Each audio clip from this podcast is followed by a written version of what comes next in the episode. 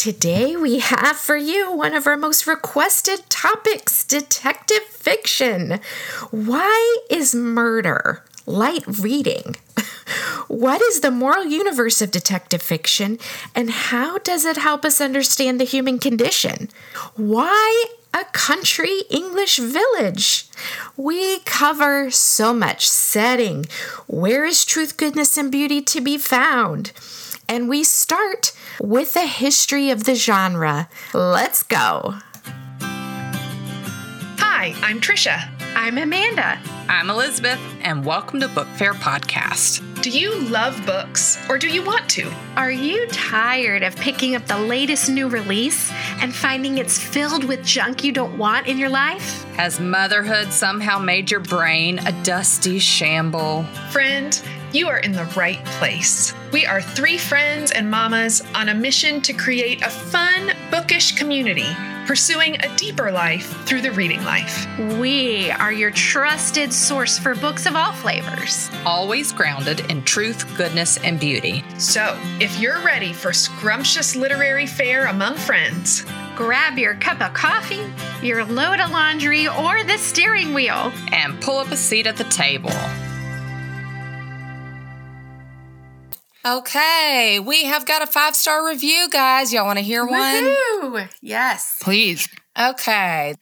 Trisha, Amanda, and Elizabeth each add their own special touch to the Book Fair podcast. It's so much fun to hear their very different personalities shine through while they share about their love of wholesome, thought provoking books. Every podcast leaves me with something to laugh about something thoughtful to chew on, and at least one new book to add to my TBR list. Keep up the great work, ladies, and thanks for letting me join you at your table. Should she just come work for oh us? Yes! we should just put that in our description. Thank you so much. That was such a kind, kind, thoughtful review. And I am just hopeful that someone reads that and says, hey, that's a community I want to be a part of. Let me give this a try. Thank you, Ashley. Amazing. So today, we are diving into one of the squares on our book fair challenge. Um, if you did not see that at the beginning of January, our first episode of 2024 was about the challenge we're doing. We have nine squares in our challenge. You don't even have to read a book a month to complete our challenge. And a couple of them are short, like a couple of short stories, three essays. So we like our challenge to be very manageable, very fun, and something to stretch you a little bit. So our topic for today is the square detective fiction. And Amanda loves this genre. She is the most, mm, the biggest lover of this genre, I will say, of the three of us. Um, and so, my first question for you, Amanda, if you don't mind starting here, is yeah. Is detective fiction the same as mystery? Ooh, great question. Yes, and I love if I this might be my favorite genre. Um, wow.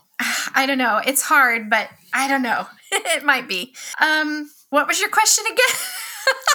well, we don't, you know, if you go to the library or a bookstore, there's no section for detective fiction, but uh, there's a yeah. huge section for mystery. Is it the yeah. same thing?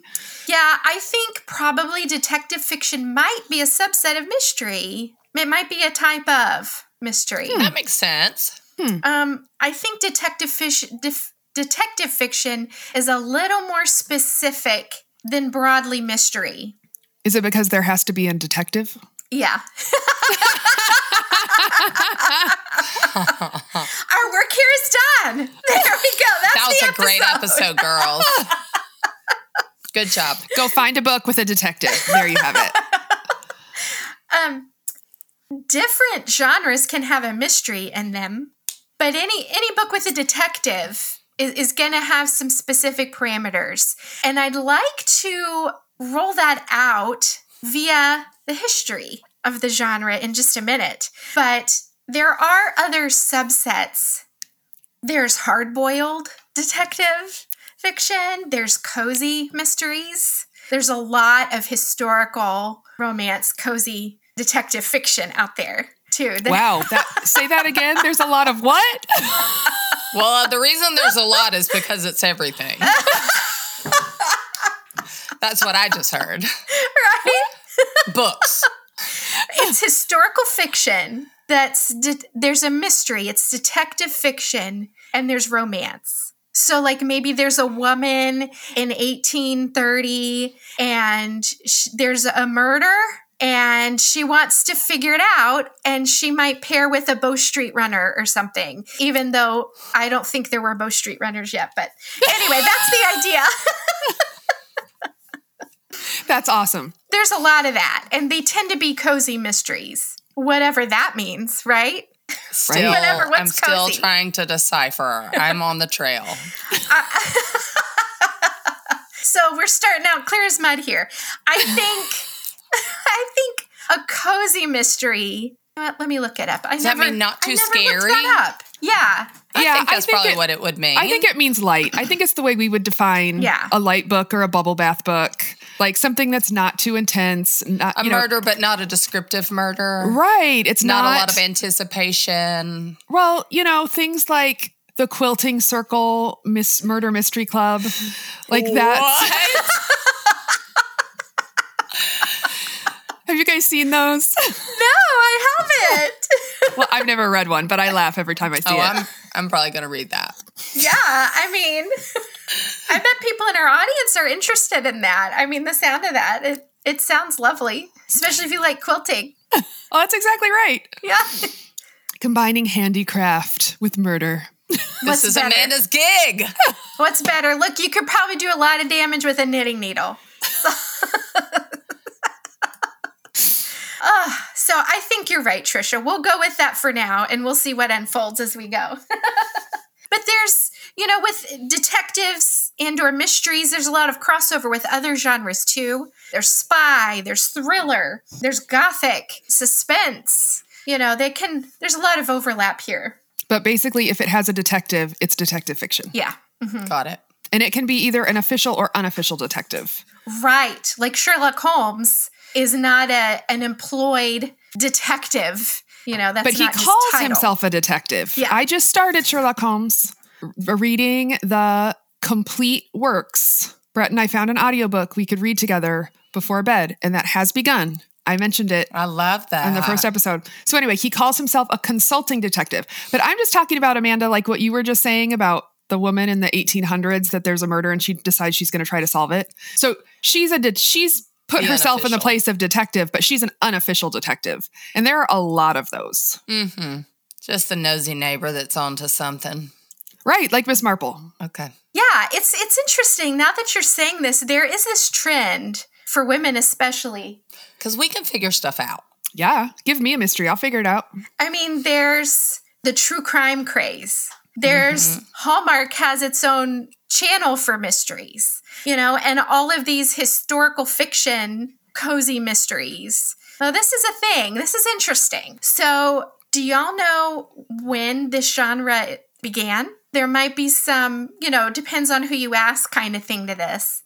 Well, I don't know why I remember this, but in our very first episode of Book Fair, episode one, when I talked about Bleak House, I said Mr. Bucket is the first detective featured in a novel that goes about solving a murder mystery. Okay. And I think there's some debate about exactly what the first and blah blah blah, but I I heard that referenced again recently that he was either the first or one of the first literary detectives. So, another reference to one of my favorite novels of all time. Yes, in 1853, Dickens' Bleak House. There is one that is earlier that I've come across, which is 1841's The Murders in the Rue Morgue by Edgar Allan Poe. Ah. Be creepy. Is there a detective in that one though? I believe I haven't read it myself. I assume so. It's a locked room mystery. Oh, okay. And then the second is is Bleak House. Dickens. Now, something important happens between the publishing of these two early examples of detective fiction, and it is in 1842 the Metropolitan London Police Force is formed. Huh. so everybody's like, these new uh, police uh, things, wonder what they do. Yeah, And they're thinking about it. yeah, it shifts from the lord of the manor or the local magistrate detecting and solving things to a more recognizable to us Today. institution. Yeah. Fascinating. that is interesting. And um, the, the spine for my research, oh my goodness, I wanted to read so much more about this. I just didn't have time. Chesterton has two essays on detective fiction. And I didn't get to them. Oh, I've got to do it. But P.D. James wrote Talking About Detective Fiction. Now, she is a modern author of detective fiction herself and she loved researching about it. She wrote a book. So I read this book and it was so, and I loved, uh, I took so many notes, but she talks about how without a police force, there is no genre of detective fiction. And that, that makes sense. So after this, we've got Wilkie Collins and the Moonstone in 1868. Yes! so good. Yes, it's it's a great. I mean, I haven't read it myself, but she talks about how great an example it is of the genre, even though it was early on. Well, I will just throw in here if you want to try Wilkie Collins, start with The Woman in White. The Moonstone, because the genre has evolved so much, the Moonstone is a little bit, it's long and drawn out. And so everything was new then. So all of the tropes and all of the things were brand new. So it was a huge groundbreaking thing. And it's fun to read from like a historical perspective, or if you really love anything Victorian like me. But The Woman in White holds up, in my opinion, much better. So if you want to try early Wilkie Collins, go for The Woman in White. That's great to know. I think the BBC has done a mini series for both of them. Yep. I really want to watch them, but I've got to read the books first. so next we have the detective himself, Sherlock Holmes, 1887, his debut in A Study in Scarlet by Sir Arthur Conan Doyle. And of course, he is still considered, if you had to name one detective, that's pro- he's probably going to come to mind first.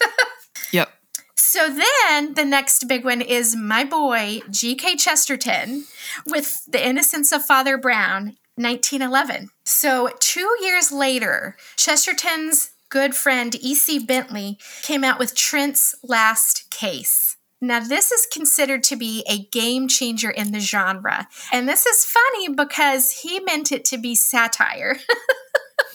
but everybody's like, this is this is the prime example. This is awesome. And this is what we want. it was a little different because the detective didn't actually solve the mystery and there was romance, which was a big part of this one. Hmm. Normally, hmm. you don't see that too much. So it was very innovative, and Chesterton loved it. And he wrote very highly of it and of his friend. So, love that. So now we're getting into the golden age of detective fiction, which was between the two wars, the interwar period. So before World War One, there is so much optimism. There's advancements in science and industry and politics. There was so much hope and energy and momentum for the future. Like, we're going to build this utopia, right?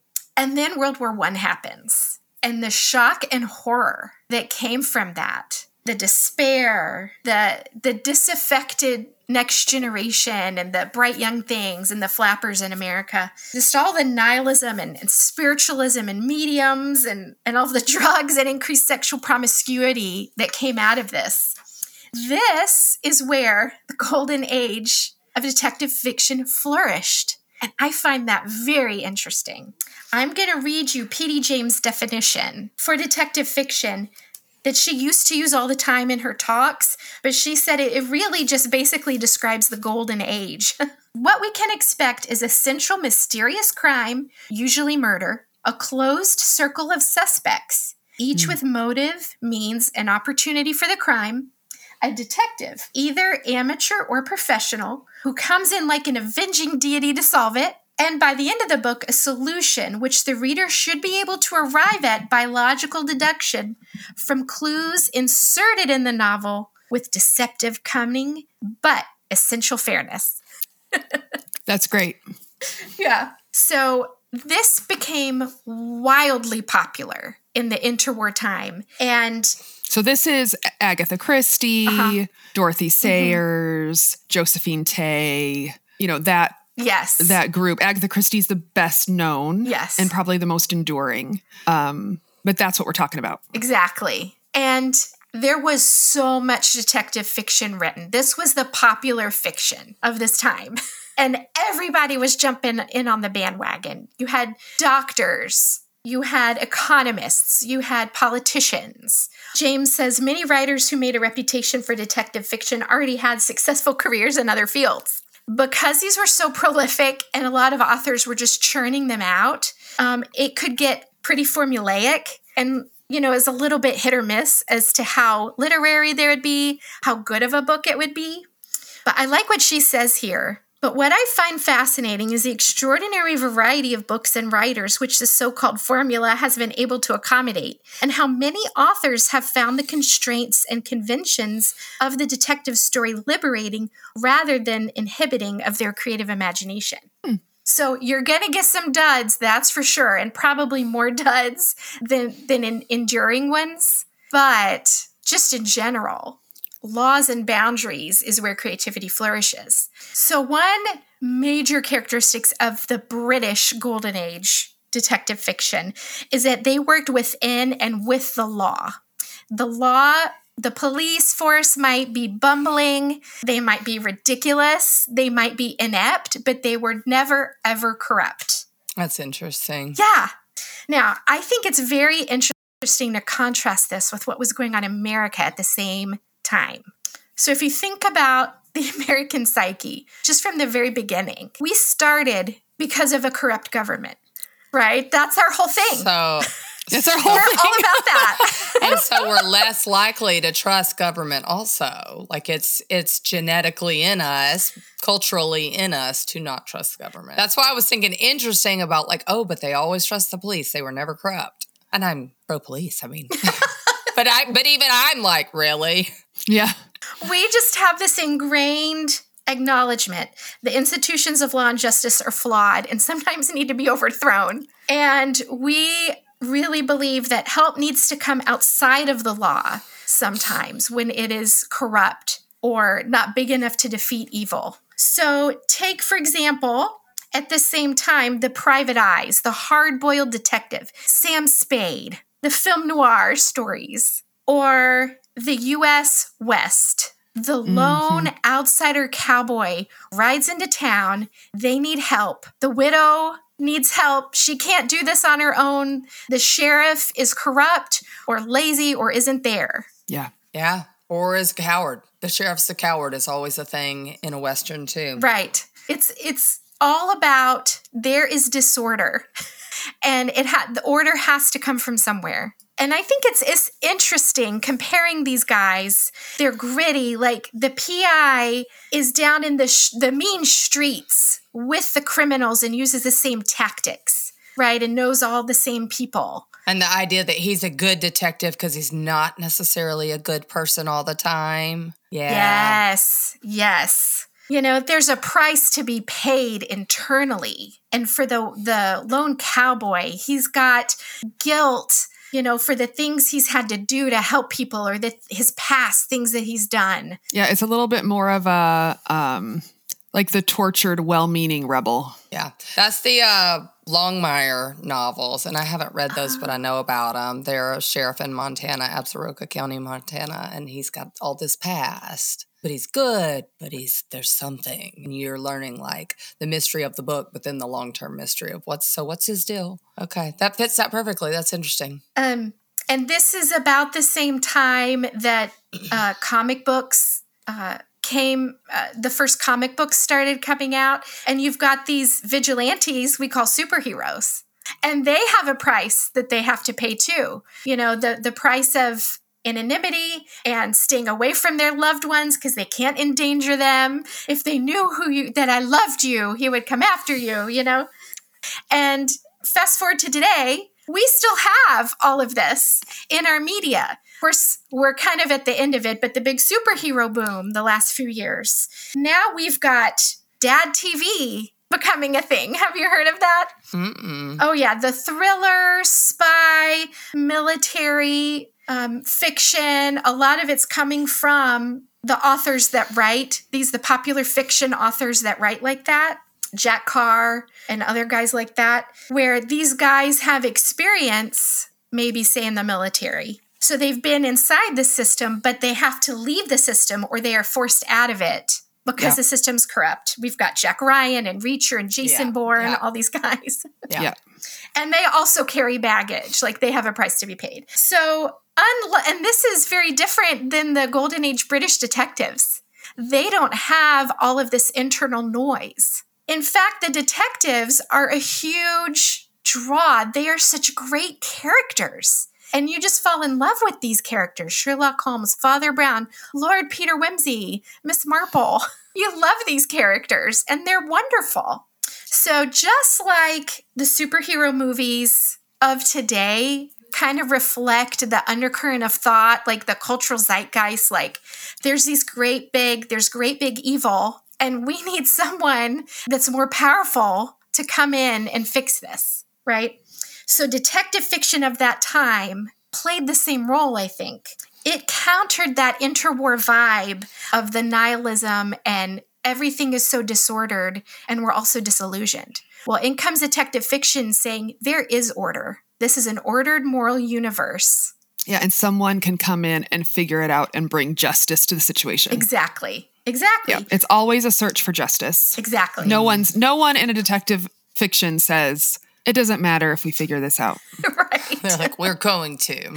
Right. Right. The world is knowable and we can figure it out and we can put things back to rights through justice for those who deserve it and mercy for those that deserve that. You know, there's a lot of Poirot novels where like the bad guy gets what they deserve, but also there might be another character that got caught up in things, but they were good. And so they get a second chance kind of thing. Yeah. So, a question and what we just talked about the moral universe will bleed over into this question, but how can there be cozy mysteries? You know, why is detective fiction light reading when it's about murder?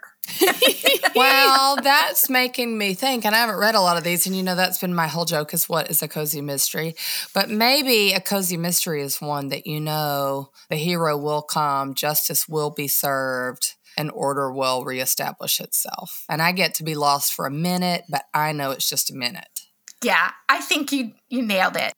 And I also think it's because of the formula. Mm-hmm. Like we are so familiar with the formula of it that when the tone of the book is a little more lighter or a little bit more comic, even if there's a murder and there's acknowledgement that like this is this is a bad thing, like this is a terrible thing. Um, first of all, usually the detective is one step removed from the situation.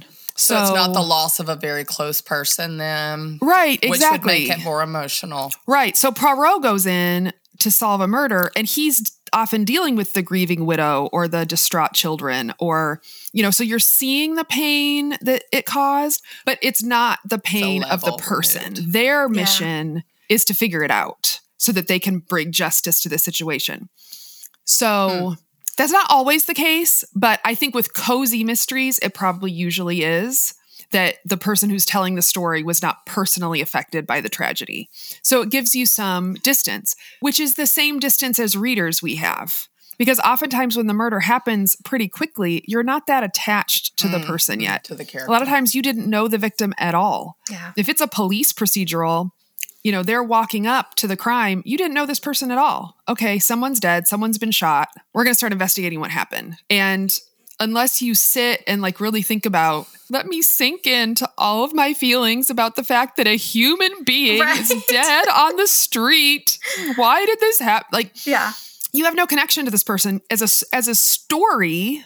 You have no reason to care. And so you don't you don't care that much except in the abstract, except in your abstract of justice of well, this is terrible. Someone's been murdered. We got to figure this out. Hmm. Exactly. You know, we like to ask when we do these genre episodes is there truth, goodness, and beauty in the genre? And the acknowledgement that murder exists, that there is evil in the world, is necessary. You know, that's true. What's also true is that even though disorder exists, order also exists.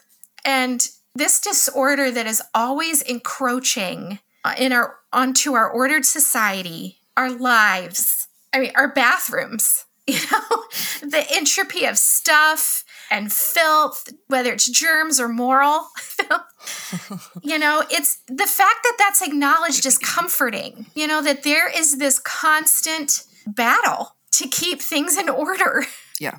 Then a detective fiction story is the underlying meaning of it is always that even when things go wrong, they can be set right. And they allow us to visit things that scare us mm. without having to experience it and get on the other side of it. You know, we've talked about that with fantasy and, and other things like that. And great children's litter literature allows children to do the same thing. And this reminds me of one of my favorite quotes. It's Neil Gaiman's paraphrase of a Chesterton quote, but this is the quote that's out there and more known than his actual quote. So that's why I keep using it. But he says fairy tales are more than true, not because they tell us that dragons exist, but because they tell us that dragons can be beaten. So he's hmm. talking about fairy tales. So I think this is a way detective fiction is kind of like a fairy tale for adults. I mean, fairy tales are for all ages, but Yeah. I think there's a connection there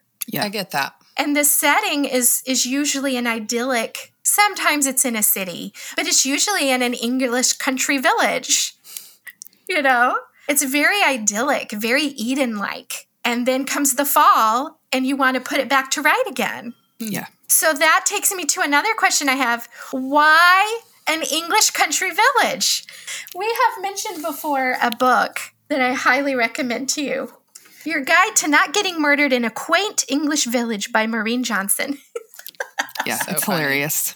It was recommended in our group, and I didn't know about it before that. I read it. Oh, it's so, So fantastic. So, why a country English village? Well, the genre began in England, for one. And then I love finding when authors comment on other authors and other hmm. genres. So, here's another one Henry James, he was writing about the innovation of the moonstone because at the time, you know, you've got Mrs. Radcliffe that Jane Austen references in the very gothic trend that was so popular for a long time, I believe. But the moonstone's influence is what he's talking about here. So Mr. Collins is going to be Wilkie Collins, the author. To Mr. Collins belongs the credit of having introduced into fiction those most mysterious of mysteries, the mysteries which are at our own doors. This innovation was fatal to the authority of Mrs. Radcliffe and her everlasting castle in the Apennines. What are the Apennines to us, or we to the Apennines? Instead, the terrors of Udolpho were treated to the terrors of the cheerful country house and the busy London lodgings. Yeah. So it's an acknowledgement that this evil, this disorder is not just in a far off, mysterious place. It's here. it's here. like It's right my here where we live. So you have Sherlock Holmes that takes place in London. You have mysteries that you're solving there. But then you also have a lot of these stories that take place where a lot of England lived, which is out in the villages. Mm-hmm. And P.D. James says herself the single body on the drawing room floor can be more horrific than a dozen bullet ridden bodies down Raymond Chandler's main streets, precisely because it is indeed shockingly out of place. Agree. Yeah. And Yeah. this gets to the importance of setting in detective fiction. Setting, a lot of times, is almost a character Yeah. Hmm. in these stories. Well, and that's that's evolved today into what is known as d- domestic noir, oh, yeah. which is the dark, like the evil that's happening in your neighbor next door. You know, the um I don't know if any of you watched Big Little Lies or read the book when it came out. Like that's the kind of stuff about like it looks like the idyllic suburban neighborhood, but then a murder happens or you find out there's this someone's getting tortured in the basement Oh my goodness. of a you know, yeah. something down the street. Like that's that's our modern version. People that like to like, ooh, it could be happening right here in my neighborhood. I don't personally like those. I would prefer not to think about that. But that's your genre if you want to picture, you know, crime and evil happening in your in your neighborhood. Yeah, it's become uh, like let's zoom in on all the dysfunction and the horrific behaviors of humans, and and that's all. Like that's the point of the book. um, more about the setting. The poet W. H. Auden, who loved reading detective fiction, he wrote in an essay. uh, By the way, uh, there's several essays we've mentioned in this episode, which is another square. Um, he has a well-known essay the guilty vic- vicarage the guilty vicarage and he says in the detective story as in its mirror image the quest for the grail maps which are the ritual of space and timetables, the ritual of time, are desirable. Nature should reflect its human inhabitants, i.e., it should be the great good place. For the more Eden like it is, the greater the contradiction of the murder. The corpse must shock, not only because it is a corpse, but also because even for a corpse, it is shockingly out of place. and she quotes John Bunyan Then I saw that there was a way to hell, even from the gate of heaven. Hmm. So, again, the idea that in my setting that I have, it's cozy, it's protected, there can still be horrible things that happen. And we all know that. That's a fear we have as Yeah. as a human race. Yeah. So again, back to that Chesterton quote, we know there are dragons. We just want to see them being defeated, and that is very comforting. One other point about the village and the the setting is that of the closed society and how that is really important in detective fiction. And PD James says there must be a limited number of suspects, right? It can't just be wide open. The suspects must be fleshed out characters to some extent. And there has to be a believable trajectory, or, or this is what a closed society provides. You've got people who work with one another and who live with one another, and that provides the opportunity for someone to have the believable trajectory of one who has kindled unchecked animosity with someone they know that eventually explodes into violence. So that's why one setting is often chosen. One manor home, one village, one apartment in London. Yeah. Because you need a close society. So the recipe for this genre is very specific. And anytime you have like a specific parameters, it's so interesting because you follow it too closely, it's trite and boring, predictable. You follow it not closely enough, it's not even that's not it. We didn't like it. And so I can see why you have this same subject, but one side of the spectrum is cozy and the other spectrum is almost horror. I mean, Yeah. Yeah. That's neat. So we've talked about how the moral universe is clear in detective fiction. That's why it's cozy. That's where the truth, good, and beautiful lie in it. I was listening to, I don't remember, I'll put it in the show notes, um, a YouTube video, and they were talking about the virtues of the detective become the virtues of the reader. Hmm. And I thought that to be very interesting. And it's not, you know, a really deep or difficult concept, but Yeah. it's that the detective practices attentiveness to a great detail. And that's a virtue. He or she is very attentive to things. You know, could that be the murder weapon? Could that have been used in that way? Could that? They're very attentive to the surroundings and to people. Yeah. Psychology, relationship, Yeah. what really drives people getting underneath the illusions to what's The- yeah, really the real. facade. Yeah. Mm-hmm. Also, they are question askers, you know, and that I think is a virtue. They have to be curious. I was Yeah. They have to be curious. Yeah. curious, open minded. You can't be a closed minded detective because Mm-mm. you'd never will you'd never figure it out. Yeah. And as we've said before, they're seeking justice. Like they never say, "Well, this doesn't matter." Yeah. And the third thing was they also suffer from the human condition. Yeah, they're not perfect. They're Yeah. not paragons. They're not superheroes. Yeah. They're they're people. The combination of humility and imagination, Hmm. I think, are crucial to a great detective because of this. And I, I really think the best example of this is Father Brown. Okay, he is a little priest, he's a, a little man, and he is, oh, he's just awesome. This is G.K. Chesterton's detective. And he really cares about the soul of the criminals that he finds. And I I think it's the second story in The Innocence of Father Brown, but don't hold me to it. But at the end of the book, while they're waiting for the police to arrive, he's walking around in the backyard with with the criminal and talking to him about the deep things of life. Hmm. Oh, I just love it. And there's another time, and I'm sorry, I don't remember which story this was. At the end of the story, a fellow detective asks him, How did you solve all these crimes? And he thinks about it and he says, I have committed all these crimes. Mm, he really says, uh, Yeah. He says, I am made from the same stock, suffered from the same fall, I am tempted by the same vices and sins and can enter into the thought world and the hate world that motivated this crime. Mm, that's really good. I love that. Something there for all of us. Yeah. so, my last question about detective fiction is another question we like to ask of all of these genres is how does this help us see how does this take us out of ourselves so we can turn around and look back on ourselves and humanity and understand the human condition better. Now, in sci fi, we've talked about that. You can go to another planet and look back on Earth. You know, fantasy, you go to another world. Historical fiction, you go to another time.